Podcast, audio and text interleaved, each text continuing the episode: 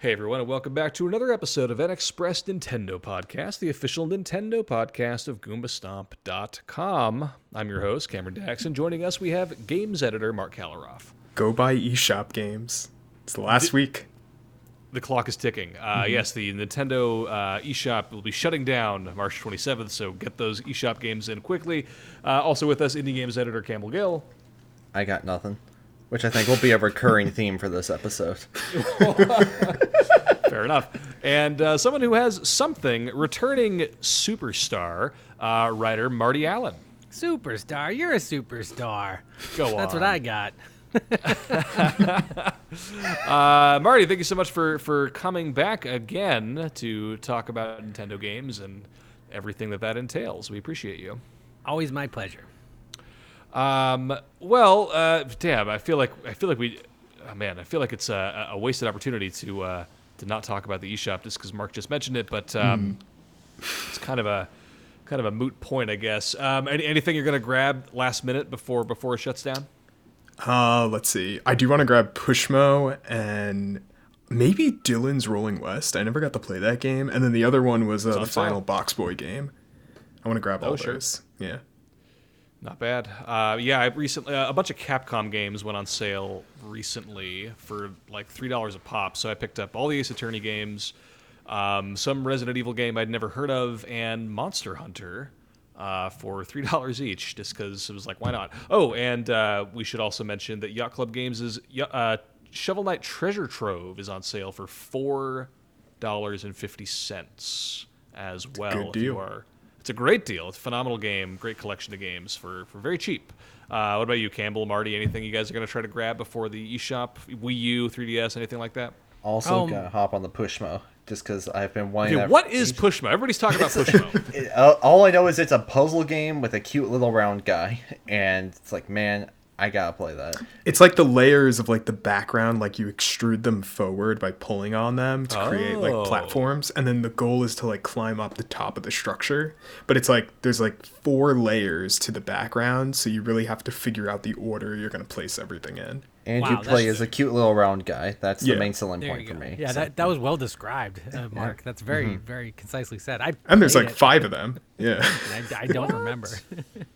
I don't have anything. I don't have anything in particular on my eShop list. I played them all back then. Marty just casually pulling out his pro game. 10,000 years ago, a million years ago, when I was Nintendoing. I mean, is it 3DS that's closing down? Yes, and Wii U and 3DS. Yeah, I'm sure you guys have mentioned Affordable Space Adventures, which is something that's kind of locked to the Wii U. Oh my gosh! I completely forgot about that one. That was a really special game, and it's the way that it plays. It would be tricky to translate up, and it's a very special game that really leaned into the asymmetry of the Wii U gamepad. So that's one I have particularly fond memories of. But I mean, I really did. I played so many of those back then, and now I barely can find time to play what I want on the Switch. So that's me. There you go. Yeah. Marty's always moving forward, never backwards. And speaking of moving forward, never backwards, you know it's time to talk about Mario Kart, because Mario Kart 8 Deluxe is the gift that keeps on giving. Last time we had Marty on a few months ago, we talked about, was it Wave 2? It was your nephew who wrote a thing about it, right? It was one of my best friends' nephews, yeah, but he's effectively a nephew. Right. We had a wonderful children's review of all the tracks in Wave 2. I don't think we're going to be going quite that far this time when we talk about the... we'll probably just brush over Waves 3 and 4 here. I know it's a lot of courses to talk about. Again, I once again, have not played Mario Kart 8 Deluxe, but I do have, from the time that we last recorded, I did procure a copy of the game. So maybe by the next time Marty comes on, I'll have actually played the game. Just give me another 6 months, I guess. Progress. That's real progress. You know, yeah, thank you. I'll take that pat on the back. Thank you so much. But so that to say, I haven't played these courses. They look fun. I saw some footage of the Yoshi's Island course, and that looks amazing. So good. I haven't really played special. Any of them. Mark, you and Marty have both been playing these? Yeah, I've been playing a lot online, believe it or not. I've played a decent amount. I mean, I played them a bunch like the night that they came out, and then I just did a big sort of brush up run today, anticipating talking to you guys. Mm-hmm. So I love it. This is going to be like a multi-layered conversation because I've been playing a lot online because the whole meta of the online like has been completely changed because they altered the stats of certain carts and characters. Oh, so now, back then, the Waluigi riding like the Wiggler car was everything, but now it's completely obsolete. Like now there are so many combinations you can use, and it's just really like, because before I loved playing online Mario Kart 8 Deluxe when it came out, but the problem was that you'd go into every single room, especially the ranked matches, and it would just be Waluigi Wiggler, and there was nothing else. It was just everyone was driving that cart, and it like annoyed me, and that's why I stopped playing. But now I've been playing all week because it's like there's so many different combinations that people are using, and it's like really reinvigorated like my love for the game. That's totally wild. I mean, I must have somehow missed the Waluigi Wiggler memo. I'm still, I'm usually still rocking Wario with the Beetle car from Animal Crossing, just because I like it with tiny wheels. I don't know. I sort of ignore that stuff and just play. And I've always done pretty well in ranked matches, but now that I think about it, there has been a lot of Waluigi Wiggler out there. I'm curious where you're getting this inside info anyhow. But No, that's been the meta for, when did Mario Kart 8 Deluxe come out? How long ago? That was over 5 years at this point, right? It was like, it came out a month after the Switch released, I believe, like end of April 2017. Yeah, so we're probably approaching 5 years. Yeah, mm-hmm. And it was on the Wii U as well. Yeah. So. Oh yeah, I was gonna say, don't forget to download Mario Kart 8 on the Wii U before the original experience. It's bananas. I mean, it truly is the game that keeps giving. It's insane that there's now like they're rolling out 16 more courses, and they're getting better and better as they roll them out. It's like the Grand Theft Auto 5 and Nintendo. We're just gonna keep seeing this thing on every platform. That's honestly so funny. That's a very apt comparison. Think truly, and it's so good. The maps are just, you know, they just keep getting better, and they're putting even more effort into it. Like, I'm sure this is selling like a hotcake, and they're still, you know, you go online and you play, and lobbies are still full even since day one. Like, there's no trouble finding an online match with this game, so people are still playing. Yeah, but I agree. You know, I mean, I feel like that's the top line of the story is like, you know, the waves of the downloads are getting better and better, because that was a thing for us. Wave one, like there were some highlights, but it was like, what are they doing here? Wave two, similar, getting better. And then wave three was like, oh, these are good. Like, I want to play these tracks. And wave four, like, these are bananas good. Like, I mean, up to and through Yoshi's Island, which I'm sure we'll get to, like that's like a proper awesome new Mario Kart track. Like, it's unbelievable how beautiful it is. And they added Birdo, so we're getting more characters and on top of Birdo, yes. To my point of which characters I use now exclusively, Birdo all day. Birdo only. That's so interesting. So again, I've barely kept up with any of this news. So did Wave 3 release new characters or just new courses? No, just new courses. Wave 4 was the first to include a new character, which now on the character select screen, I think we're getting 5 more in the future because there's 5 question marks lined up. Wow. Which is super exciting. Like that's like an awesome added thing. Like it's nonsense because they're all so similar, but it's just great for people who play it a ton because it's really fun. And Nintendo's been a bit iffy on like the details, because in the initial press release that came out when Wave 4 launched, it said it's all returning characters, but since then they haven't commented on that. So no one really knows what's going on with this situation. But I assume it's going to be returning characters, and the way it's lined up, it looks like we're going to get another like non-Mario edition at the end of everything, which would be a nice bookmark. Because Link's already here, right? Yeah. Yeah, Link's already here. Yeah. So, okay, so who's it going to be? Do we have any... Do I dare ask? I know this is kind of a probably a boring question at this point. No. I think the options are clear. It's either going to be Rob the Robot, who was in Mario Kart DS, or it's going to be Pac-Man, because Bandai Namco developed the game, or helped develop half of it. Interesting. So it's got to be one or the other. I'm going to say Squid Kid.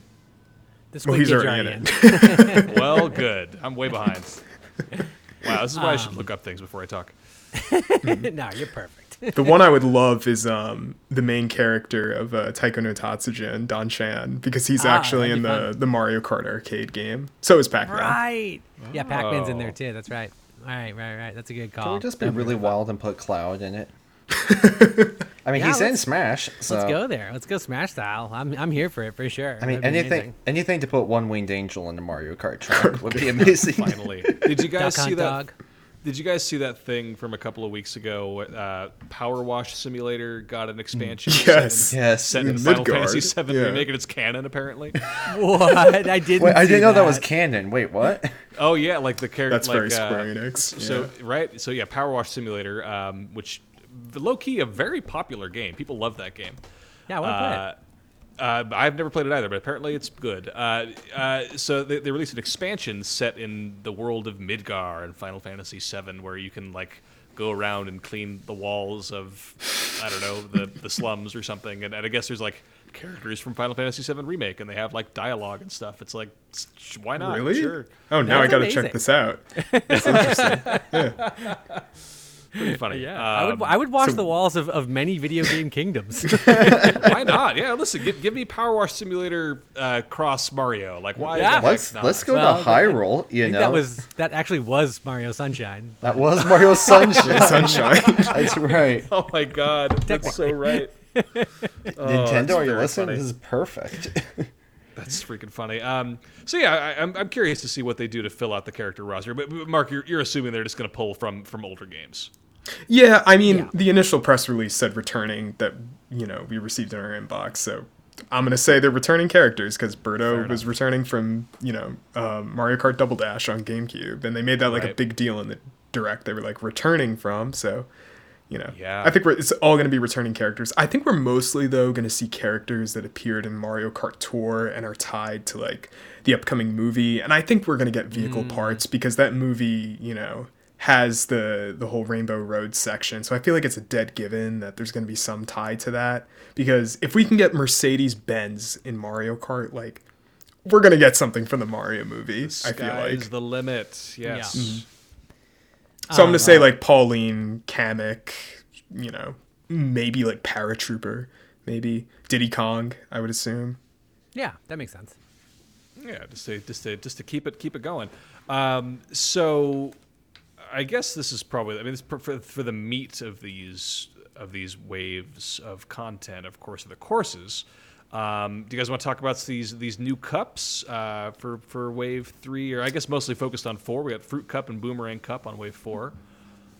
Yeah, for sure. Well, I'll backtrack quickly to give you my highlight reel from Wave 3. Please. And let me know if you agree or disagree, Mark. I would say that the must-play tracks from Wave 3 are Maple Treeway and... Yes. The Rainbow Road. Was that the Rainbow? Was the Rainbow Road Wave 3? I'm checking right now. I think it was. I gotta pull it up. Yeah, it was the 3DS Rainbow Road. Those were the two highlights for me. And Mary Mountain was also really sweet. Like, Maple Treeway is just a classic track from the Wii, and it's one of those tracks that's just gorgeously designed. You play it, and I mean, there's also a bunch of the tracks from Tour, which they sort of have like varyingly good times to them. I think some of the newer ones are better. I'm still not sure how I feel about Mario going around like London and Beijing. Yeah, they're mixed for me. Like sometimes they're good. Like there's, I guess, like a way to think about it more broadly for me is that like I can feel that they're from like a different game. We've talked about this before. I don't have any experience with Tor, so they're always like new to me. But they kind of like they're from a different game. They tend to be a little flatter. There's a lot more direction that it gives gives you. But yeah, and like character models are like a lot larger. Like it feels it's like on a miniature scale of sorts. Yeah, sometimes it clicks in, sometimes it doesn't. But there weren't too many that I would like pull out and talk about from Wave 3. Yeah, I'm looking at the list here. Yeah, but Maple Treeway from the Wii is just a gem, one that you'd always want to play. And then Rainbow Road from the 3DS, which takes place on the moon and is one of those like long tracks that never stops, is just so fun. I it's love a great track.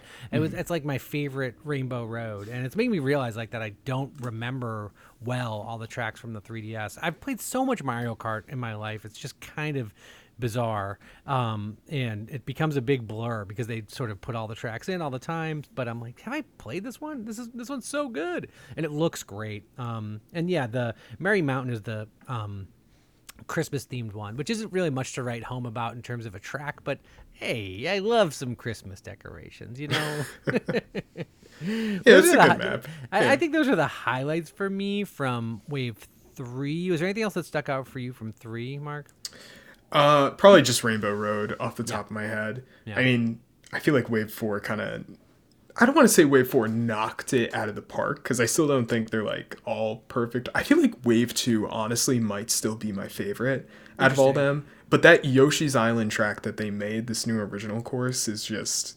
Yeah, it's a phenomenal course. Yeah. Like, it's one of my favorites now. To move it over to Wave 4, yeah, I mean, Yoshi's Island is sort of next level for, I think, us as Mario Kart fans, because it just is. It's totally new, and it's really beautiful. The design of it is exquisite. It so perfectly captures the spirit of the game. It's extremely stylized. Just everything going on with the outlines and the color palette.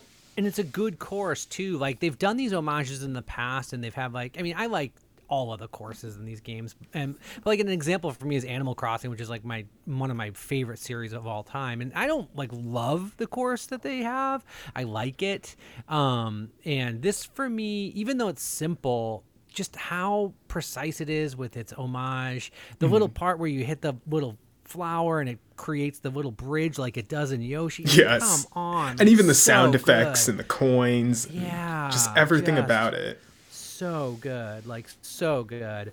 And even the map layout is extremely good. Like, it's not even just the, you know, the overall atmospheric design. Just the map in general is, you know, the different routes with the above ground and the lower ground. Just everything about it. Just it's one of those like perfect maps, like one of those few ones. I feel like personally, I think it's one of the best ones, I'd say. Well, cool. Yeah, I mean, I've only raced it a few times and I loved it instinctively, so I'll look forward to even getting to know it better. But it's definitely like next level, feels like new and special, I think, for us as kart fans.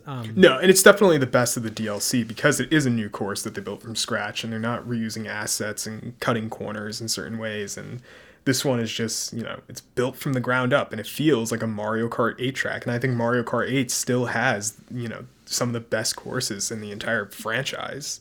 Yeah, and it's amazing that they've still got, you know, some juice in the tank to make some cool new stuff like that too. It's pretty rad. But I also like a lot of what they're doing with some of the other new or updated tracks too. Like I really dig DK Summit and what's the other one? Waluigi Stadium.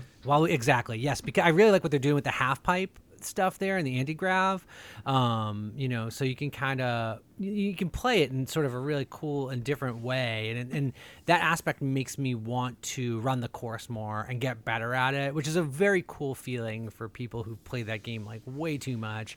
For there to be a course that sticks out and you're like, oh, I want to run that a few more times, like I see that shortcut, I see that part over there. And those are really good. And I also think that these are some of the better tour courses. I really like Amsterdam a lot, actually. I thought that was very fun, very beautiful, very evocative of its source material. Same with Singapore, with I'm going blank on the building's name, but it has like the 4 tower structures. Yeah. Like the huge roof. I know. I can't think of it either. But it's really good. That Singapore's good too. And so is I thought Bangkok was actually pretty fun too, right? Am I right about that? Bangkok's good. Yeah, Bangkok. I mean, I think I hear you on Wave 2 also being good, but I think that Wave 4 is the best that they've done. I feel like they're getting better and better. Oh, yeah, definitely. That they're just doing a better job with each course, with the level of polish. You know, the only thing I don't like is that they keep going back to some, like, these basic maps, like the Mario Circuit. Like, I love Mario Circuit from, you know, Mario Kart DS. It's such a classic, but... like, is this necessary, like, having another one of these? Like, it feels like a big wasted spot. I mean, I get it. I totally hear you. You know, and that's such an interesting one to talk about, that particular Mario Circuit, because, like, I played. And I really like that map. Yeah, I like it, too. That's the thing, right? Like, and that's why I'm like, well, I think it's kind of cool that it's here. Like, it's a super fun course to whip around really fast. I haven't yet done it on 200, but I'm pretty sure that's going to be, like, so awesome good. On 200. Yeah, and so they added, fast. Like, it looks really pretty. They added, like, a tiny little forest section that's, like, really neat. Mm-hmm. And there's, like, a Wiggler on there now. And you're like, oh, hey. And, like they added, like, little things. Like, you know, the first lap, the Wiggler's, like, off to the side. And then the second lap, he's, like, waking up. And then the third lap, oh, no, there he is on the track. And, like, little things like that go a long way for me to make me really appreciate it. But I also, I do really hear what you're saying, though, too, where it's, like, it is a very simple track. If they were reinventing it with, like, a lot of stuff like that, like, if that, like, the Wiggler example, if that was, like, all over the course, I'd be so for that. But in the end, it's kind of like, here's, like, another very basic, like, mushroom cup map that you would expect for, like, a beginner to start out in. It's still a lot of fun, but it's just, like, at this point in the game, especially people who are playing the DLC, I feel like, you know... these are more, I don't want to say diehard Mario Kart fans, but they're certainly more invested in it. And I feel like doing these more basic courses, they're good to have in the mix, but considering we've been getting so many of them, it kind of feels just like a wasted opportunity. Even though, again, I love this map. Like, it's still one of my favorites from DS, but it's like, I kind of look at it and I'm like, do we really need it? I hear you, but I mean, I think that sometimes those simpler maps, like if they're well executed, they they've got some room for like subtle mastery to them. And it's pretty cool. Like I mean, 200 cc make them, you know, it makes them worthwhile. Yeah, that's the big thing. Riverside, what do you think about the update of Riverside Park? I actually ended up really liking that. I was surprised because that's Riverside Park is good. It felt like it was going to have a similar thing, and it does. I mean, like, this is the thing with some of them. They're short because their source material is short, but they're, like, beautifully updated in a really caring way. Riverside Park has, like, oh, man, you know what I want to mention is how much are they knocking out of the park? The soundtracks, too. Like, some of these tracks. They're all phenomenal. Yeah. Absolute bangers on them. Just, like, I mean, it just... so good. Like, some of the tunes are just so good, it's ridiculous. But yeah, Riverside Park and Boo Lake kind of have that going on with them, where they're like they're very much old school tracks that kind of only exist in the deeper recesses of your Mario Kart mind. But of course. I don't know. They're from Mario Kart, you know, on the Game Boy Advance. It's like these things are going to be, you know, they have a lot of creative room with them in terms of remastering them because they're just flat tracks. And now, you know, you have anti-gravity and underwater. And it's like they have all this cool stuff that they can experiment with and really make it a lot better. And Boo Lake, they did a cool job with too, but it's also like, it's not exactly thrilling. I don't know. I'm just like, it's neat to have them in the mix, but it's getting to the point where there are so many too, where you're like, I don't know. I hear you, but I also think like they only probably have so much bandwidth to give us so many Yoshi's Islands. It's just such a funny space to be in. Of course, we've lived with for like, I mean, how it's like 15 years old now or something. It's just like it's just such a weird state to be in. Like we want a new Mario Kart, but clearly we're not going to get one. So this is. I'm shocked that they don't advertise this more because I feel like this should be like a huge selling point for the Switch Online expansion pack. I was going to say, especially for the online expansion pack, just because like it's so much value for you know, added on. And it's practically games, you know? Doubled the size, maybe even more. It might have even you know, I don't want to say tripled, but it's certainly more than doubled the size of Mario Kart 8, which is fantastic. When it ends, it'll have doubled the number of tracks. Yeah, that's what the end result insane. Will be. Yeah. Practically being sold a whole nother Mario Kart.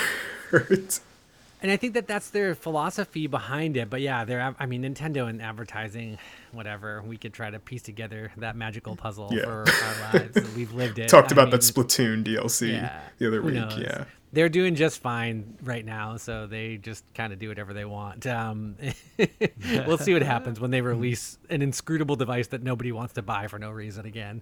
But can't wait. Yeah, I'm ready for e-reader 2. Let's go.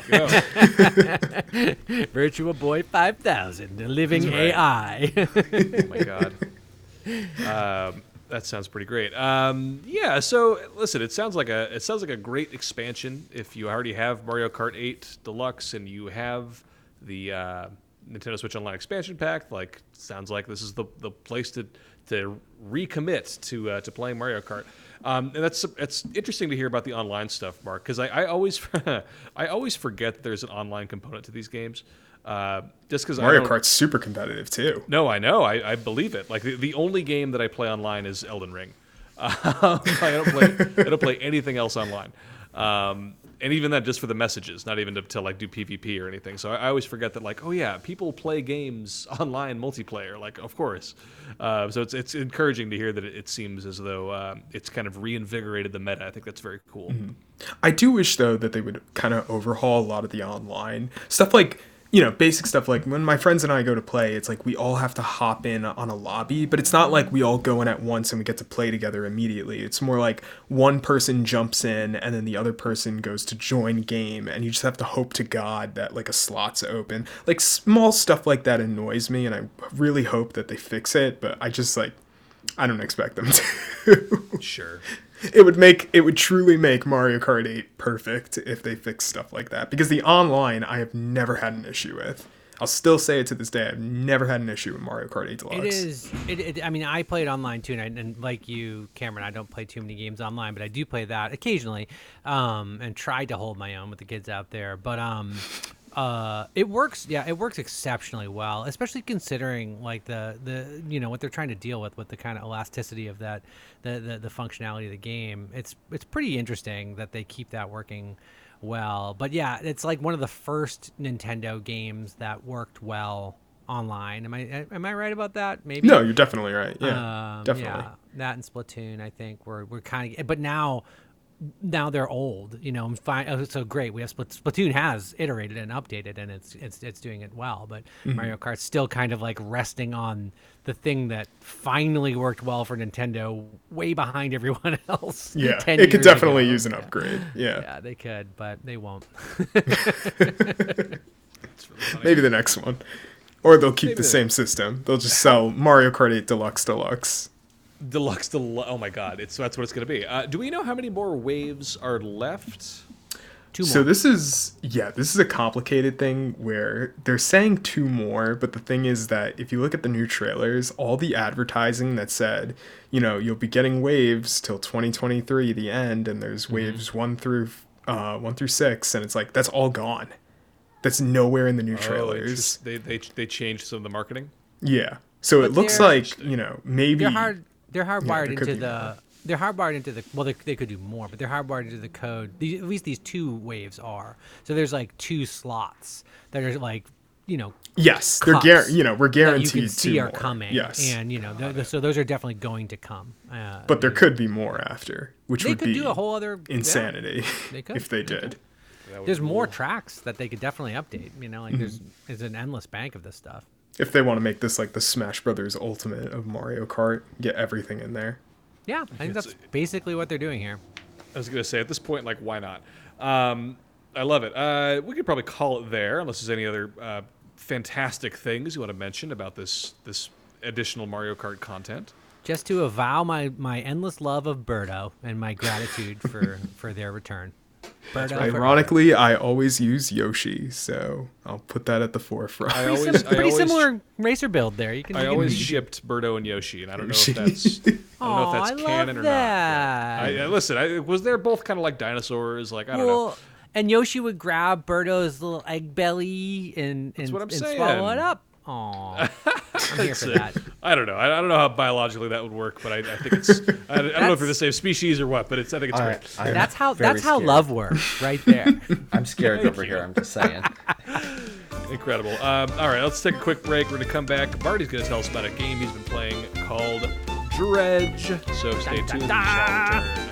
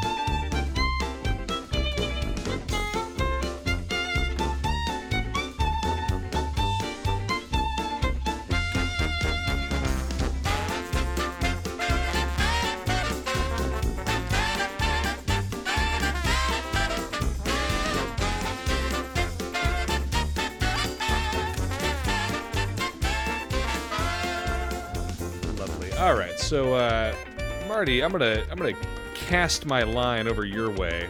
Yeah. And so you've been playing a very fascinating sounding game that is called Dredge.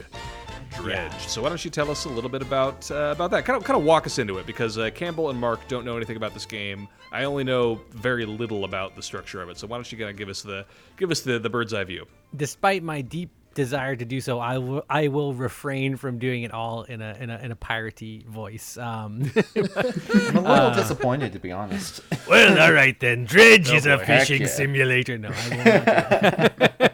You know, I was once cast as a Quint from Jaws and Jaws the Musical, but that's a whole other story. Anyhow, hold on. What? No. Now we need the story. This is not another story. This pushing past that. No, we have to push Dredge aside. I need to know. Did you have to like hold on to the boat as you were going down? Yes, I did. Wow. There was a dance number with a shark. It was great. That rules. So okay. So Dredge is it's a fishing simulator set in a world that is sort of draped in the creeping horrors of H.P. Lovecraft. It's a Lovecraftian fishing simulator. What? And if that mashup appeals to you, dear listener, just go get it, because like that is 100% what they're delivering. And like the full disclosure for me is that, you know, these are two things that I love. I have a fisherman's wheel hanging on my wall. I grew up on the beach. I was in a band called the Cthulhu Ragtime Band. Like this is stuff that is targeting me.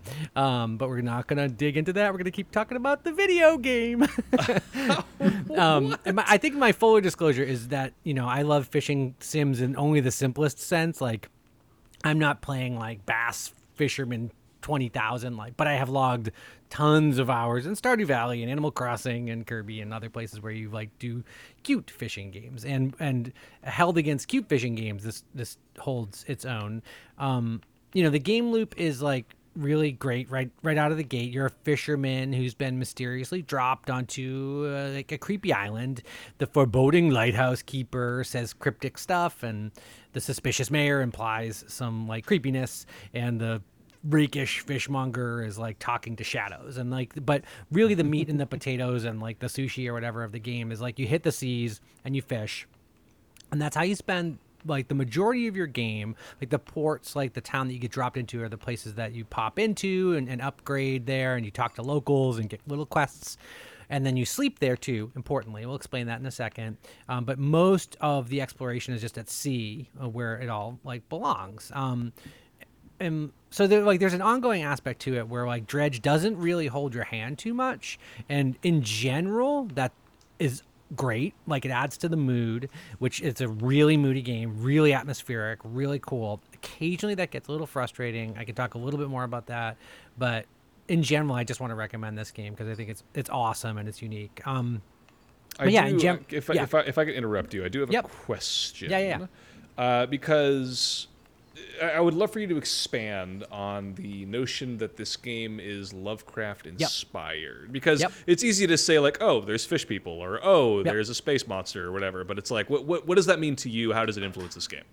Well, I mean, it's clearly in its DNA. And so I'll explain the loop a little bit more. Like, so you hit the seas in your little like rickety boat, and you find like a spot, and the fishing game kicks in, and that's still not very Lovecraftian, you know. It's like a little wheel that mimics a reel, and you know, you try to time it, and it's effective and it's fun. But so where it gets interesting is, so the game works on a clock where a day at sea passes by, and I'm not exactly sure how, I didn't clock it, but it's pretty fast. It's like 5 or 6 minutes from dawn until the evening, and when the evening hits, am I allowed to curse on this podcast?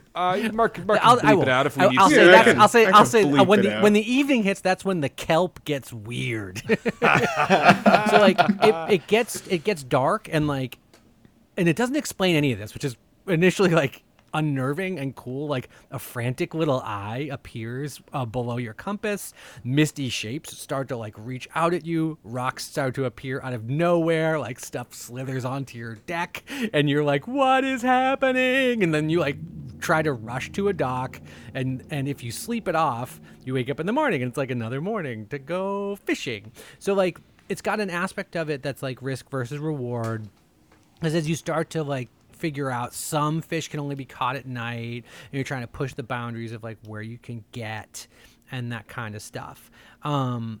So there's another element to it, like the namesake of the game, Dredge. So like there's a lot of layered on top of all of this stuff, there's a lot of like little skill tree things that you're doing. You're upgrading your rod and your engine and your nets and your hull. You sell fish to do that, but you're also like trying to find the right parts at sea, and that's when you start dredging. So dredging is like another mechanic that is like really cleverly the inverse of fishing, and that's how you find materials to do upgrades. So it's like another wheel, and instead of hitting the little marks in the green spots, you're trying to avoid them, which honestly like messes with your mind as a gamer. And when you mess up dredging, time passes more quickly. So like pretty early on, you're out there trying to get materials to upgrade, you dredge, you mess up, and then you're stuck at sea, frantic, and like and creepy horror shapes are coming after you. And so it's like it gets that sense of, so to your question of like how is it Lovecraftian, it's Lovecraftian in the broadest sense of like mood. It's very, very creeping horror. It's very like there's something else going on here when the villagers encounter you, you know. It's not necessarily cosmic horror, though it gets that way a little bit, but it's very much like you know, a Cthulhu tale from the seaside. So that's like that's the bulk of it. You know, it's like there's an expected like little array of like side quests and stuff in the mix. And, you know, in the interest of the fact that I have it for review, I'm mostly focusing on what is the main quest. And that's like a mysterious man has you looking for relics, and that's sending you to different corners of the map. And, you know, each corner of the map is like that kind of like its own little biome. There's like the jungly section and the mountainy section with like, you know, creeping monsters beneath the surface in these different places. And yeah, I mean, it's great. It works well. The systems work well. They keep you really engaged. Like if that sounds like your bag, like it's good. The presentation is awesome. It runs great on the Switch. The music and the sound effects are great. Like it's great to play with headphones because you're gonna get like freaked out when you're in certain sections. I mean, it gets a little horror-y.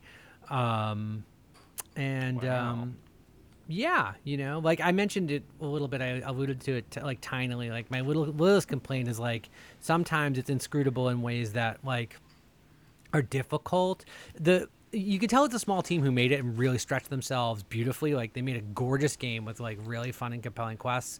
Like the fish that you get relatively consistently show up in the same place exactly. You can overfish an area and then like it'll go away, but basically like they're going to come from one place. But you're also trying to like fill up your catalog of like 180 fish or whatever, which is its own side game for completionists, of course. But sometimes there are little quests that you are required to do. They're like, get this catfish, for instance, which just drove me bananas, because it's like, I cannot find this catfish, you guys. Like it's just like, it's like you're looking everywhere, and sometimes it's affected by day or night, and they don't give you even a breadcrumb of how you're like. There's all these different systems that are tied to like different rods need to be used in different areas, and that stuff is like really cool and really fun and really satisfying.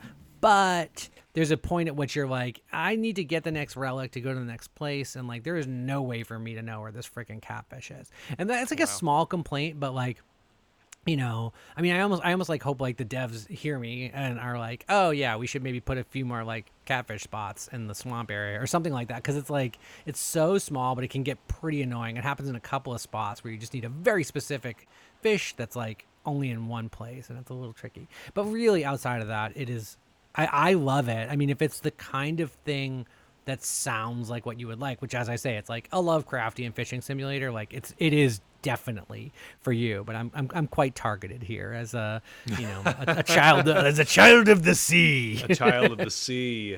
That's interesting. What a fascinating. I love it when a game is just like, yeah, we're just gonna do something that's totally out there. I think that's so interesting. Yeah. I mean, I also because what was that game that came out a couple of years ago that got kind of mixed reviews? Was it Call of, not Call of Cthulhu? Oh, there was a Cthulhu. The Sunken City. I didn't play it though. Oh, the Sunken City. Sinking City, something like that. Yes, I didn't play it because it kind of gave me an eyebrow raise. I mean, yeah, it's like a little bit of a trope to be like it's Lovecraftian, and yeah. I get it. But these guys are doing it right and well. I mean, I'm a serious H.P. Lovecraft fan. I'm a serious like old school horror novel fan. And worth mentioning, Marty, not a virulent racist. Yes. Like our boy. No, like our boy I'm not. Not a fan of his. Yes, I'm not a fan of those aspects of Howard Phillips, and those are terrible, terrible aspects of him. I'm a fan of the style of writing that he sort of created. Sure, that's sure. Solid call out, and yes, let's please call that out. No, of course. But you know, I've studied his fiction, and I understand the references, and you know, this is doing it well, and it's not. I don't know. It's not clumsy, and it's also like it's got a sense of humor about itself too. You know, the villagers' dialogue is clever. It's compelling. It's not too much either. I think it's great. I think it's a really great game. With my small complaints aside. Wow, that sounds. Yeah, I'd heard this game talked about in just kind of a here and there from other podcasts. From just like I keep seeing it come up in places, and I've always been like, I don't know about this, but yeah, Marty, you make it sound so interesting. It hinges a little on how much you enjoy that core loop of like going out and fishing. I mean, at the end of the day, right. You know, a game like this is going to be as fun as you find that aspect. Like, really, what I find the most fun about it is I'm going out, I'm fishing, I'm collecting a fishing catalog, and then I'm finding little parts to upgrade my boat and my fishing rods and all that stuff. And that's not a revolution. The veneer that is on it is very cool and very well done. And sure. You know, it's possible that there are aspects of it that might actually be irritating to some people, because it's like, I'm out here fishing. I don't need a creeping mist and a flock of red-eyed crows to come at me. I'm just trying to catch a fish. But I find that cool. Or the other way around, they might be like, "What? I'm just fishing. Like, I want to be running through a dungeon. I want to be shooting a fish guy in the head or something. You know, like totally." So people go the other way with it. You know, when yeah. Like, and which is, you know, that's, as you've stated before, that's not really the essence of Lovecraft. You know, I think the idea that there's this creeping dread is so integral to calling something Lovecraftian, and it sounds as though Dredge is really leaning into that. So that's very cool.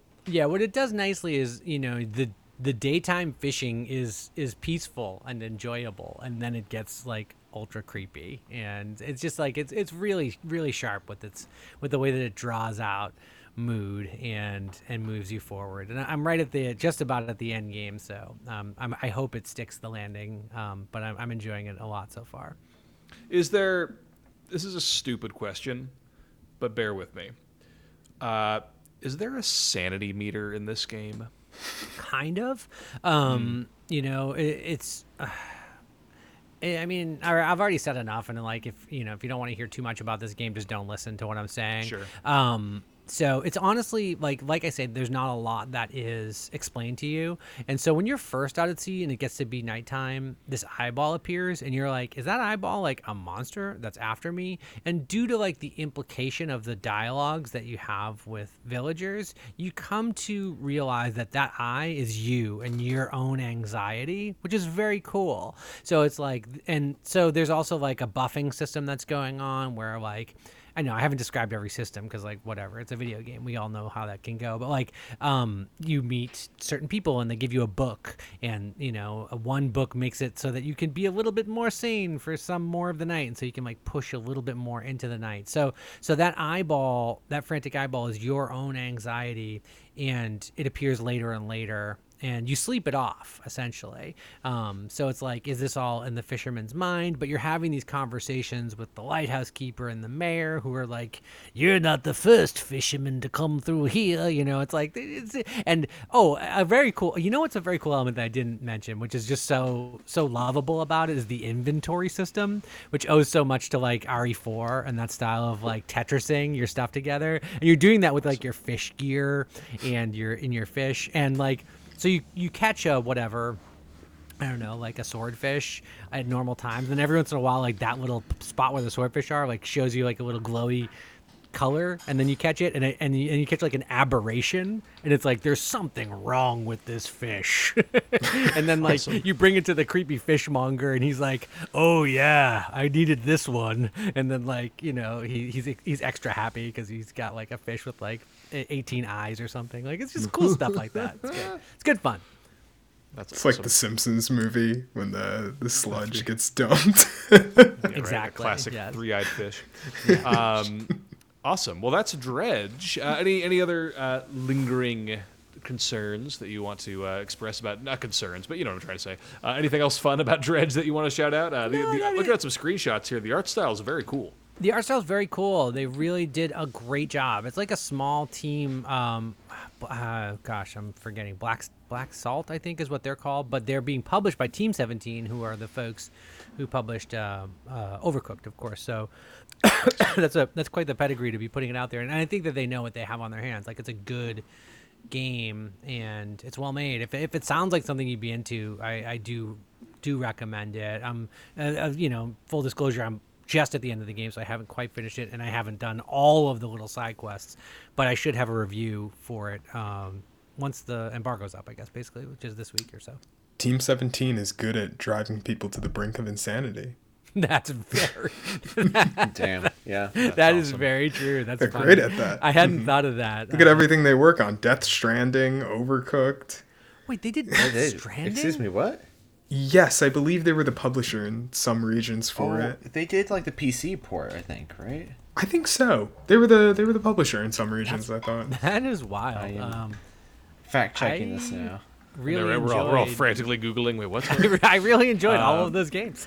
Weren't they? Or is that like a fever dream I had? I mean, it's so funny. Like the Death Stranding definitely has some weird stuff in common with Dredge. You're kind of like so wandering around until you find something horrifying. Maybe not. I could have swore that they had some involvement. Wow. Who knows? Who could say? It's definitely Overcooked. They're the fine. Yeah. Either way, they made Overcooked. I am not finding anything on Team 17 Death Stranding. So. Our next best podcast. You are a house of lies. That's always, yeah. Real-time journalism, baby. But we fact-check ourselves, so it's fine. To be replaced by all AIs. That's right. God. Yes, AI posts coming soon to a podcasting to say platform. AI wouldn't make a claim like that. But yeah, I loved it and recommend it. Awesome.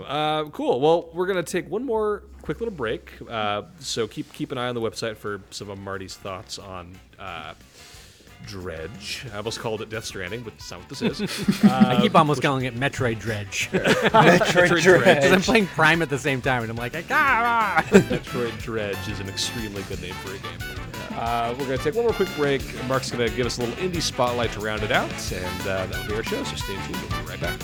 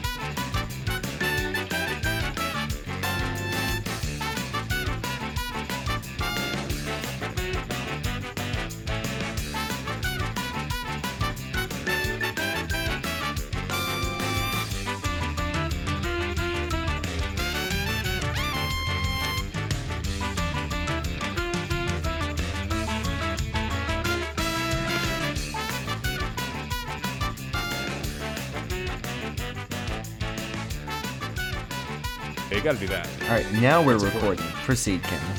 It is important to record the podcast. Otherwise, you don't have a podcast. So Mark's got our indie spotlight for the week. It's been a while since we've had a true indie spotlight, so I'm going to turn it over to you, Mark. Storyteller, the game you've been playing. Yes, so Annapurna offered me an early code for this game, and I saw the trailer, and it was very interesting because this game is a puzzle game where you create the stories within it. And I was like, well, that's a novel idea, no pun intended. And I went to damn it. I played it. I've been playing it because I haven't completed it. We'll get to that soon. But it is definitely such a weird puzzle game. So essentially what the premise of this game is you flip through a book and you have to fill out all the chapters. And you could jump around to like any, like you could start at the final chapter if you wish to do so. Or it's, I should say, the second to last final chapter. So you could start all the way as far as there and work your way. You just gotta like get through the entire thing. But they have these small stories based on like Sherlock Holmes and Adam and Eve and the Seven Dwarves. And it's like all these characters. It's very stylized. They're drawn in like this chibi format. Everything is like a 2D, kind of like a paper craft look to it in a sense. And the idea is that you pick up people and put them in the story and they give you one simple description, and you have to go based on that short sentence, which is usually like 5 or 6 words, and you have to create the entire story with the given panels. So you could be given, I think it's upwards of, it might be 9 panels, honestly. I don't, it's like 6 or 9 panels that you can go as high as, but the idea is that you're given like backgrounds or maybe like an object and the person, and you have to put everything together. So it's a very, it doesn't sound difficult, but it is. And my main problem with this game is they don't really give you a hint system. So I feel like a lot of the times you kind of don't know where you're going wrong and you start going crazy experimenting with stuff. So the reason I haven't 100%ed the game yet, and I want to, it's a really engaging game and I highly recommend it, but it really needs like a hint system or just something to help the player out because there are so many situations in this game and I just like, you don't know what to do, you know? Like, you don't know where a character is supposed to go or where a frame is supposed to go or where an object is supposed to go or what the order is because the idea is to get, like, a gold crown on each of them, which is doing it perfectly. Some have, like, an optional route where you can complete the story in a different way. They'll give you, like, a little piece of extra dialogue that'll be like, and this person drank poison twice or this person ended up with this person. And the goal is to get there, but again, like, it's difficult to get there without the hints when the text is so minimal, which I like a nice challenge, but I feel like there's a needed sense of context to the storybook feel, if that makes sense. Interesting. It's so interesting. So, forgive me if you've just explained exactly how this game works, but I don't understand how it works. Like, so it's effectively like a comic book, yes. But there is a right story. Yes, there's a right story. They give you the elements of it, and you have to put it all together. Yes, to do, and that's it's fun. It's like a 2-button game. It's very simple. You can erase the panel, and you can place an object, and you can place unlimited of an object because a lot of the frames ask you to use either multiple characters or multiple scenarios. Or there was like one I just did where essentially it's a murder scene, and the character is clearly like inspired by Sherlock Holmes. He's wearing like the deerstalker hat and the outfit and all that, and you go in and it's like the Dutch was killed, the butler was killed, you need fingerprints, this, that. So it's like you have to repeat scenes of but figure out how this character died and how this character got here and how Holmes gets the fingerprints. And but the thing is that sometimes like the simple ones are really easy to figure out, and then the hard ones are really hard to figure out because, again, it's that they give you only a few words, usually 5 or 6, and you have to figure out this entire scenario. But sometimes as they grow bigger, it becomes more complicated figuring out the order of the story. And A lot of the game, I will say, you're going to have no problem figuring out, but there's a good portion of puzzles where it's just like, you'll try every single combination and I still haven't figured it out. And I feel like I've had to take notes on like what I did just to make sure I don't start repeating myself. And these are simple, like 6-panel puzzles. So I feel like I should have gotten it by now and I don't understand what I'm doing wrong because I seem to have the end and the beginning of the story figured out. At least I think so, because they don't tell you which panels you have right and which panels you have wrong. There are like little musical cues and stuff like that that will help you, but they're not made in a way that you can instantly figure it out. So Mark, it sounds like that even if you're combining scenes or pieces in the incorrect order, there's nothing indicating that like, oh, they don't fit together. It's still plays yes out. Okay. There's nothing indicating that, and there are, you know, a lot of these can be solved in different routes or different orders, because there are some that give you a very generic prompt and then there's a lot that give you a very specific prompt. So there's an order where each one has multiple endings in a sense, but they're all the same ending. Interesting. It's very well thought out. It's a very, like, again, it's a novel concept, and it's something that you're going to have, like, an acquired taste to do. But if you're a fan of, like, Victorian storytelling and, like, these art styles that kind of harken to, like, this papercraft-styled look and this old story book, like, you're going to have a good time with it. It's a fun puzzle game. It's just a shame that there's not, like, a hint system or something, because this is definitely one of those games where as soon as it comes out, people start playing it. They're just going to start looking everything up, and that kind of spoils the game. Right. Now, question, though. I know you're saying it's difficult to figure out the puzzles. When you do finally figure it out, are these satisfying solutions, yeah, are they satisfying, or does it feel like they're like really dumb, whole, like I could never figure it out? No, the whole page glows and some of the story is like a little animated, not too much going on, but there's like some little animations playing and stuff. It's a great feeling, and you know, it feels really satisfying. But again, like I really wish this game had like a hint system or something. The other thing that's really odd is that I feel like it's more so made for touch controls, because they really, I don't, you know, maybe I'm having like that Cuphead moment from that guy from like Polygon or Destructoid or Kotaku, whatever the heck it was. But like, I couldn't figure out how to start the game at first. Mark, this is your game journalist moment. Like, yeah, I was sitting there and I was like, what am I doing wrong? It has a very weird menu system where you have to use the analog stick. This sounds bad. The analog stick? You have to like start or A. You don't. Or no, you. It has like a very. You have to see it in action to believe it. But like, if I handed you my Switch and you started playing it, I guarantee you it would take you like a minute or two to figure out how the hell I'm gonna get into the first puzzle. All right, I'm flying to New Jersey now. We gotta test this out. Yeah, it's very intriguing. Yeah, Marty can come over. He's an hour away. Nice. Oh yeah, that would be more cost effective. Yes. Alrighty. Is there any games that you would compare this one to, Mark? No, I honestly it feels so unique. It is so unique. I can't compare it to anything. I was literally trying to beforehand figure out what's like a frame of comparison I can use, but there surely is no frame of comparison. It is a very original idea that I just, you know, this sounds cliche, but I don't think it's been done in a game before. I mean, that makes me interested. I mean, leave it to Annapurna, right? They're they are stuff like that. They're kind of like the A24 of video games. What they're doing, they're doing all these crazy ideas. You know, they're literally a branch of A24, right? They are, yeah. No fucking way. Yeah, they are. That's why it's they're one big company. Yeah. Wow. Okay, that makes perfect sense. Cheers to them for nailing their branding and vibe, because that is the truth. Yeah, that makes perfect sense. In that case, they should make Neon White into a film, because that would be awesome. Or at the very least, a sick-ass anime. That'd be awesome. Wow, I had no idea about that. Same people who made Cocaine Bear, right? Did A24 do Cocaine Bear? Is that an A24 movie? Big if true. Hold on, A24. I don't know. Everything Everywhere All at Once. Did they do that one? That one they did do, yes. That one they did, okay. Well, that's a big success for them. And that movie rules. Mm-hmm. Awesome. We'll love it.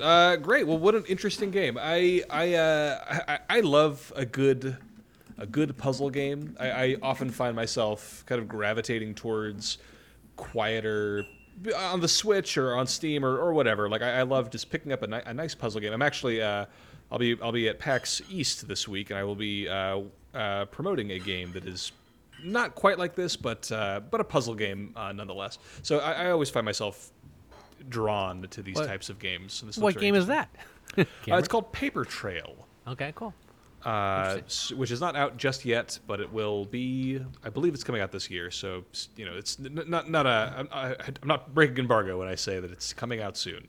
No, I agree. I'm always looking for something like that too. It definitely. I am intrigued. Yeah, my go-to for that zone most recently was unboxing. Like those games where you're like, this is thoughtful and quiet for when so there's a lot of games. Not all your games need to have creeping horror and be collectathons.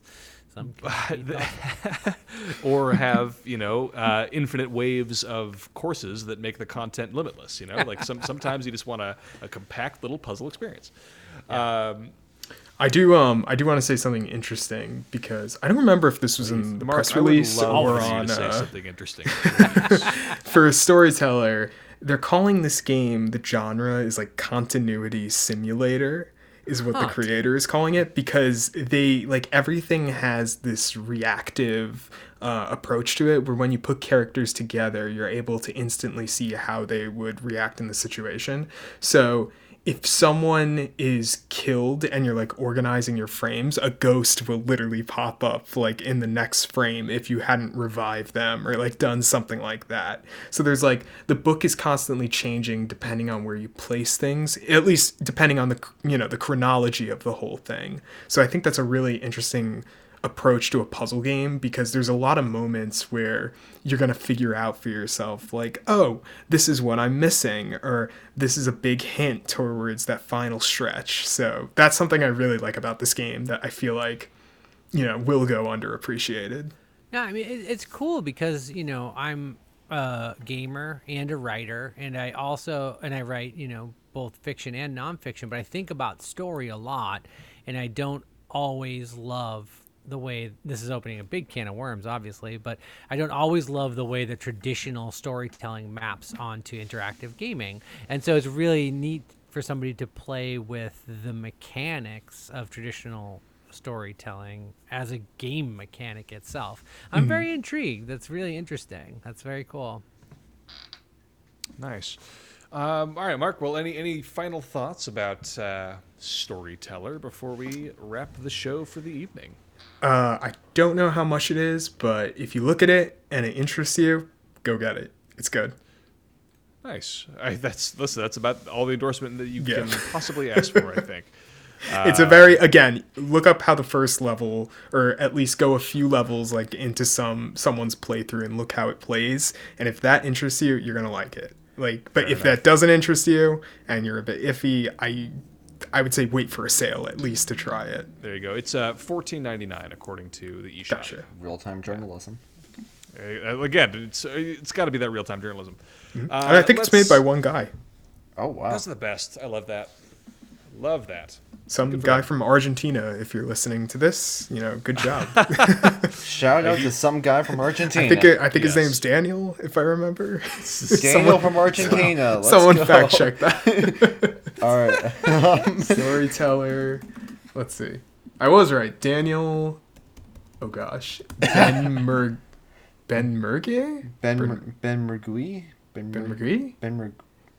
Don't know how to pronounce your last name, but Daniel, for the good mispronunciation of your name, Daniel. Wow. Great game, Daniel. We love you. We love you as much as we are incapable of pronouncing your last name. Mm-hmm. It says here, Daniel from Buenos Aires, Argentina. So nice. Good job, Daniel. Lovely. And I think that's as good a place to wrap it as any. I've been your host, Cameron Daxon. You can find some of my writing over on Goombastomp.com. I am over on Twitter at ActionDaxon. And that's pretty much it for me. Mark, where can people find you on the internet? You can find me at the Marc Cal, that of course is Marc with a C, Cal with a K. You can find me over on Instagram and Twitter, over on Goombastomp.com. I should have a review soon for Storyteller. I don't know. It'll probably be up by the time you're listening to this, actually. That's all I got for now. Love that. Campbell, what about yourself? Yeah, you can find my games running over at Goombastomp.com. Marc, can I talk about the Indie Game Spotlight?